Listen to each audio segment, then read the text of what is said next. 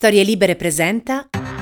Buongiorno e bentrovati nel nuovo appuntamento di Quarto Potere, la rassegna stampa di Storie Libere. Venerdì 27 maggio 2022, come sempre in voce Massimiliano Coccia, e in questa puntata eh, speciale andremo a dialogare con Arianna Farinelli, scrittrice, editorialista del quotidiano La Repubblica, che si è spesso occupata di due temi centrali nel dibattito pubblico di questi giorni. Da un lato le armi, quello che è successo in Texas qualche giorno fa, e dall'altro l'aborto, le restrizioni che eh, negli Stati Uniti il diritto all'accesso all'aborto sta subendo continuamente. Dialogheremo con Arianna Farinelli e cercheremo un po' di comprendere quello che sta accadendo negli Stati Uniti tra le elezioni di midterm eh, che si avvicinano e tutta una serie di problemi culturali e politici rimasti per troppo tempo sotto il tappeto. Dopo una strage come quella avvenuta in Texas, nella scuola dove sono morte in tutto 19 eh, persone, tra bambini e insegnanti, si dice sempre mai più, si dice sempre non vorremmo più vedere nei prossimi tempi, nei prossimi giorni, l'orrore dei nostri figli morti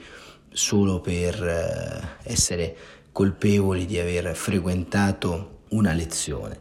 Ma appunto quello che leggiamo, le parole di indignazione che leggiamo in questi giorni, tanti speech, tanti discorsi al congresso sono in qualche modo una sorta uh, di uh, peana del giorno dopo. Li abbiamo ascoltati anche per la strage drammatica della Columbine School qualche anno fa, ma poi nulla cambia. Nulla cambia perché nel novero dei conflitti e degli interessi incrociati all'interno della politica statunitense abbiamo tutta una serie di strutture, tutta una serie di architetture economiche e sociali che non permettono di superare nella fattispecie il problema storico delle armi. Dall'altra parte la vicenda eh, sull'aborto è un terreno dove si confrontano eh, nel modo più eh, barbaro possibile due idee di mondo, due idee più che due ideologie, due idee nella sua fattispecie, da un lato mondo liberale, aperto e progressista della società democratica e dall'altro quello chiuso, retrivo, tribale, primordiale eh, dei repubblicani, soprattutto la potente lobby anche qui degli evangelici all'interno degli Stati Uniti eh, tiene in scacco un pezzo sostanziale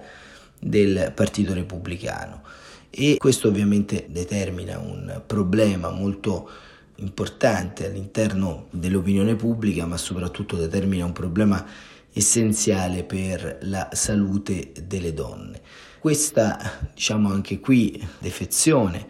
che sta causando problemi, divisioni all'interno dell'opinione pubblica ha delle ragioni e delle radici strutturali che vedremo tra poco insieme ad Arianna Farinelli, cui diamo il benvenuto e a cui domandiamo immediatamente qual è innanzitutto il clima all'interno dell'opinione pubblica su quanto è accaduto, su quanto eh, sta accadendo dopo la strage in eh, Texas. C'è uno strato di divisione, c'è ancora una domanda pubblica intorno a questi accadimenti oppure c'è un silenzio che in qualche modo stride con la volontà di risolvere il problema da parte della classe dirigente. Arianna. La maggioranza degli americani è certamente favorevole ad introdurre maggiori controlli per regolare la vendita delle armi, soprattutto quello che in inglese si chiama background check,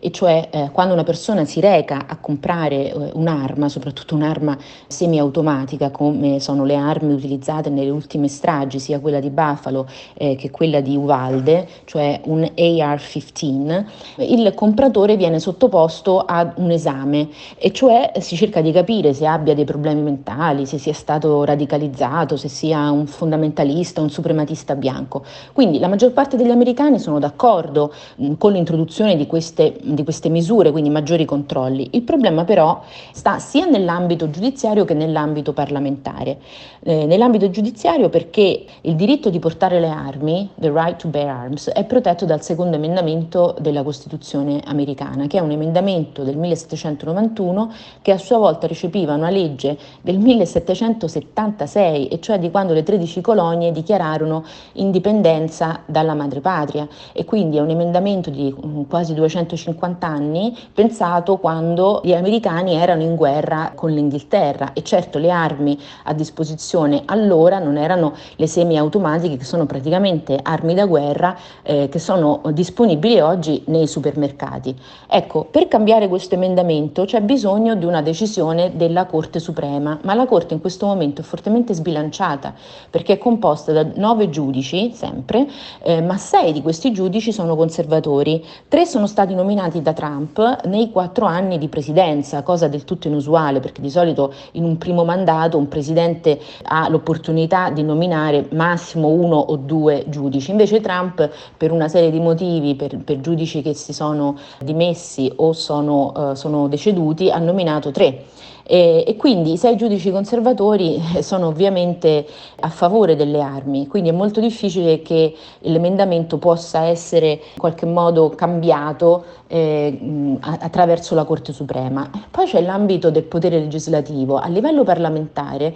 hanno provato diverse volte a introdurre eh, maggiori regole. Eh, ci provò per esempio Obama nel 2013, eh, dopo la strage di Sandy Hook, che era questa scuola elementare nel Connecticut, a 60 miglia circa da New York dove mi trovo, e c'era stata appunto una strage l'anno precedente, nel 2012, quando anche lì un ragazzo ventenne con eh, diciamo, questa passione incredibile per le armi, che aveva un vero e proprio arsenale a casa, eh, va in questa scuola elementare e uccide 26 bambini. Quindi Obama provò ad introdurre maggiori regole, ma incontrò anche lì l'ostilità anche dei parlamentari democratici. In questo momento, 2022, c'è una legge per introdurre maggiori controlli, è passata alla Camera dei Deputati dove i democratici hanno la maggioranza, ma è ferma al Senato perché non si trovano i voti di 60 senatori, quindi 50 democratici e dovrebbero arrivare 10 voti dai repubblicani, per passare una eh, legge ed introdurre eh, ma- maggiori controlli. Ed ecco perché è molto molto difficile cambiare questo emendamento. Ma, malgrado il presidente Biden abbia detto in nome di Dio quando ci opporremo alla lobby delle armi, malgrado l'opinione pubblica americana sia favorevole a maggiori controlli, purtroppo eh, questo impasse non si riesce a superare. Come spesso capita negli Stati Uniti, di fronte a un problema che non ci spieghiamo come sia possibile non essere ancora risolto, c'è una lobby. In questo caso la lobby delle armi, la NRA, è stata da sempre un po' il dominus di tante situazioni, di tante vicende storiche all'interno del Partito Repubblicano e anche delle connessioni nella storia degli Stati Uniti con il narcotraffico, con le formazioni paramilitari in Sud e Centro America, spesso foraggiate dalla stessa CIA, insomma la NRA è una sorta di istituzione del male, potremmo definirla in questo modo. Ecco, quali sono, Marianna, i, i legami ancora forti tra il Partito Repubblicano e l'RNA? E si è parlato anche spesso di legami tra la Russia e questa organizzazione. La National Rifle Association è eh, la lobby delle armi americana ed è assolutamente una lobby potentissima che finanzia le campagne elettorali eh, di molti politici americani. Basta pensare che Ted Cruz che è senatore del Texas, dove eh, appunto le armi sono facilmente reperibili in qualsiasi negozio, basta avere 18 anni, mentre per esempio per comprarsi una birra un ragazzo deve averne 21. Ecco, Ted Cruz ha ricevuto eh, recentemente 300 mila dollari dalla National Rifle Association, quindi questa eh, associazione di produttori e possessori di armi praticamente compra il supporto eh, dei parlamentari alimentari ed è vero, ed è assolutamente vero che ha legami eh, con la Russia, perché alcuni suoi leader hanno eh, fatto un viaggio a Mosca tra il 2015 e il 2016, perché appunto la, la National Rifle Association appoggia eh, politici repubblicani e noi sappiamo che nel 2016 la Russia ha interferito per far perdere le elezioni a Hillary Clinton e farle vincere a Donald Trump. Quello che non è stato ancora provato è che eh, Donald Trump fosse appunto consapevole di questa interferenza e abbia utilizzato eh, il supporto della Russia, cosa che si è detta molte volte ma non è stata ancora provato. Ma è stato provato invece che la Russia abbia interferito e che la National Rifle Association abbia dei, dei rapporti molto stretti con il Cremlino.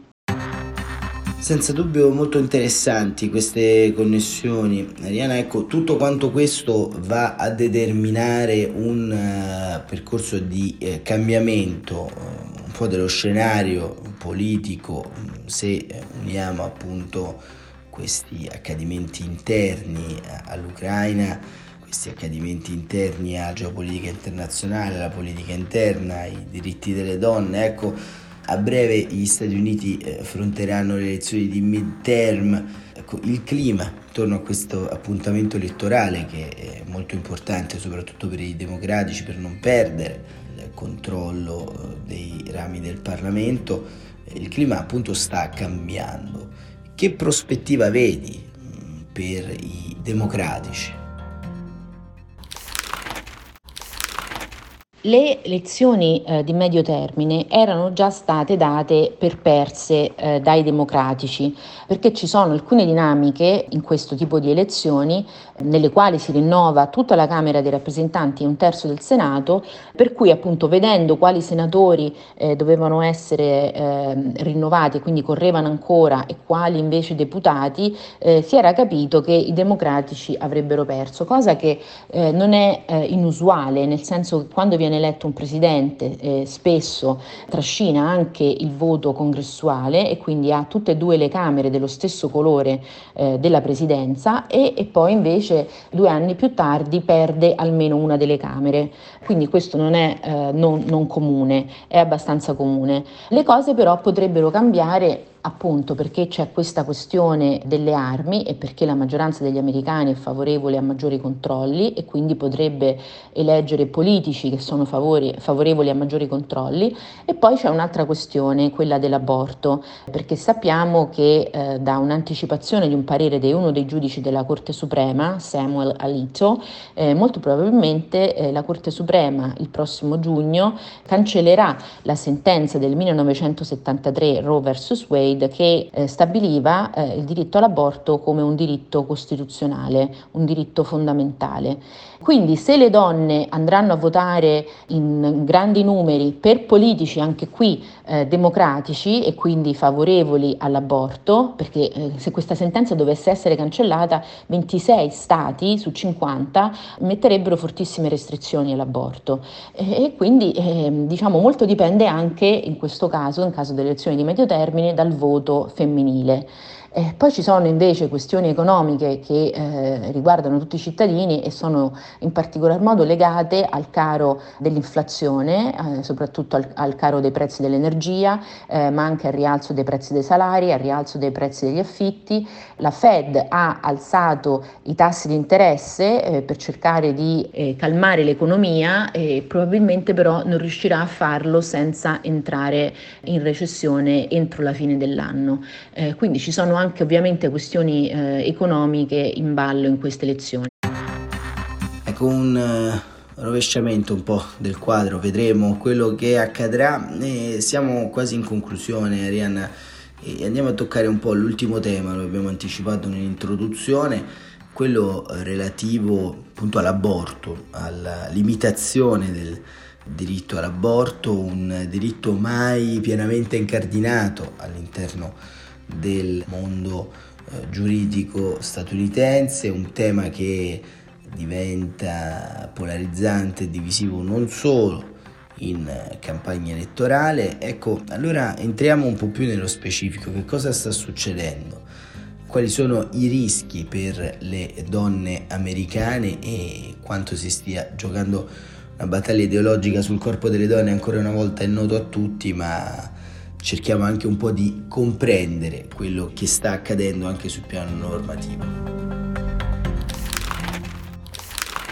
Il problema con la legislazione riguardante l'aborto è che nel 1973, quando la Corte Suprema di allora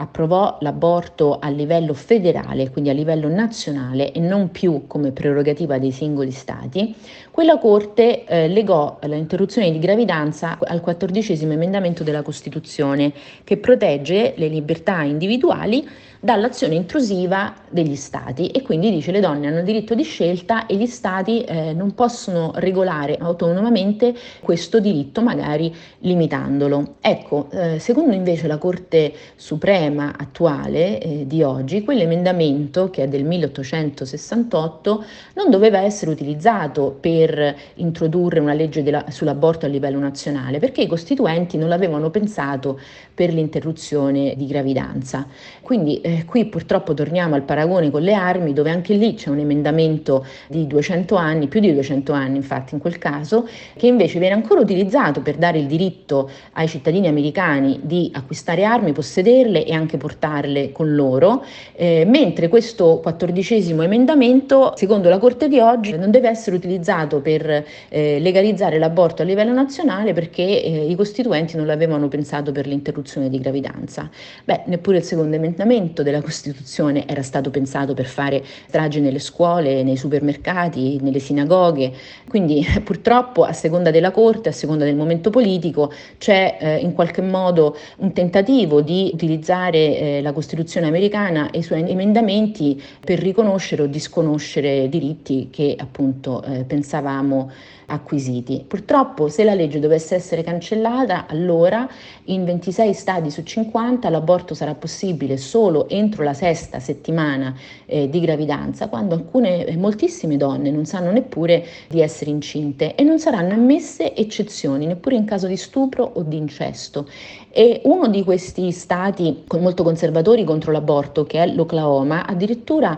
ha passato una legge eh, proprio l'altro giorno che eh, vieta l'aborto fin dal momento del concepimento, quindi ne, non si può abortire neppure entro la sesta settimana, in nessun caso, nel caso di eh, grave pericolo per la vita della donna, nel caso di stupro, nel caso di incesto, eccetera. Quindi purtroppo torniamo eh, con queste nuove legislazioni indietro eh, di 50 anni. Io ho una figlia di 15 anni che era in, in piazza con altre ragazzine della sua età eh, pochi giorni fa per protestare contro l'abolizione eh, della sentenza Roe vs. Wade ed è una cosa che è abbastanza incredibile perché 50 eh, anni prima eh, la sua nonna americana invece sulla stessa piazza festeggiava perché la Corte Suprema aveva riconosciuto il diritto all'interruzione di gravidanza. Quindi 50 anni dopo le nipoti avranno meno diritti delle nonne.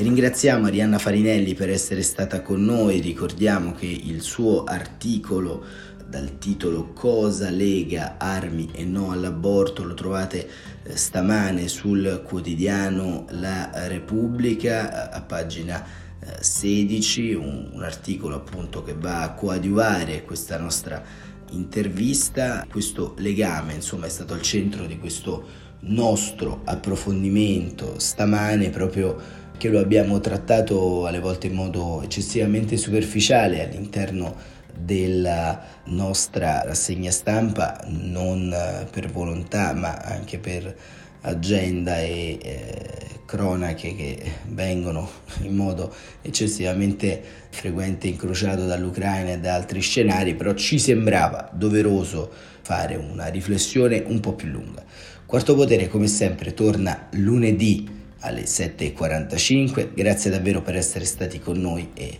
buon fine settimana e a presto risentirci.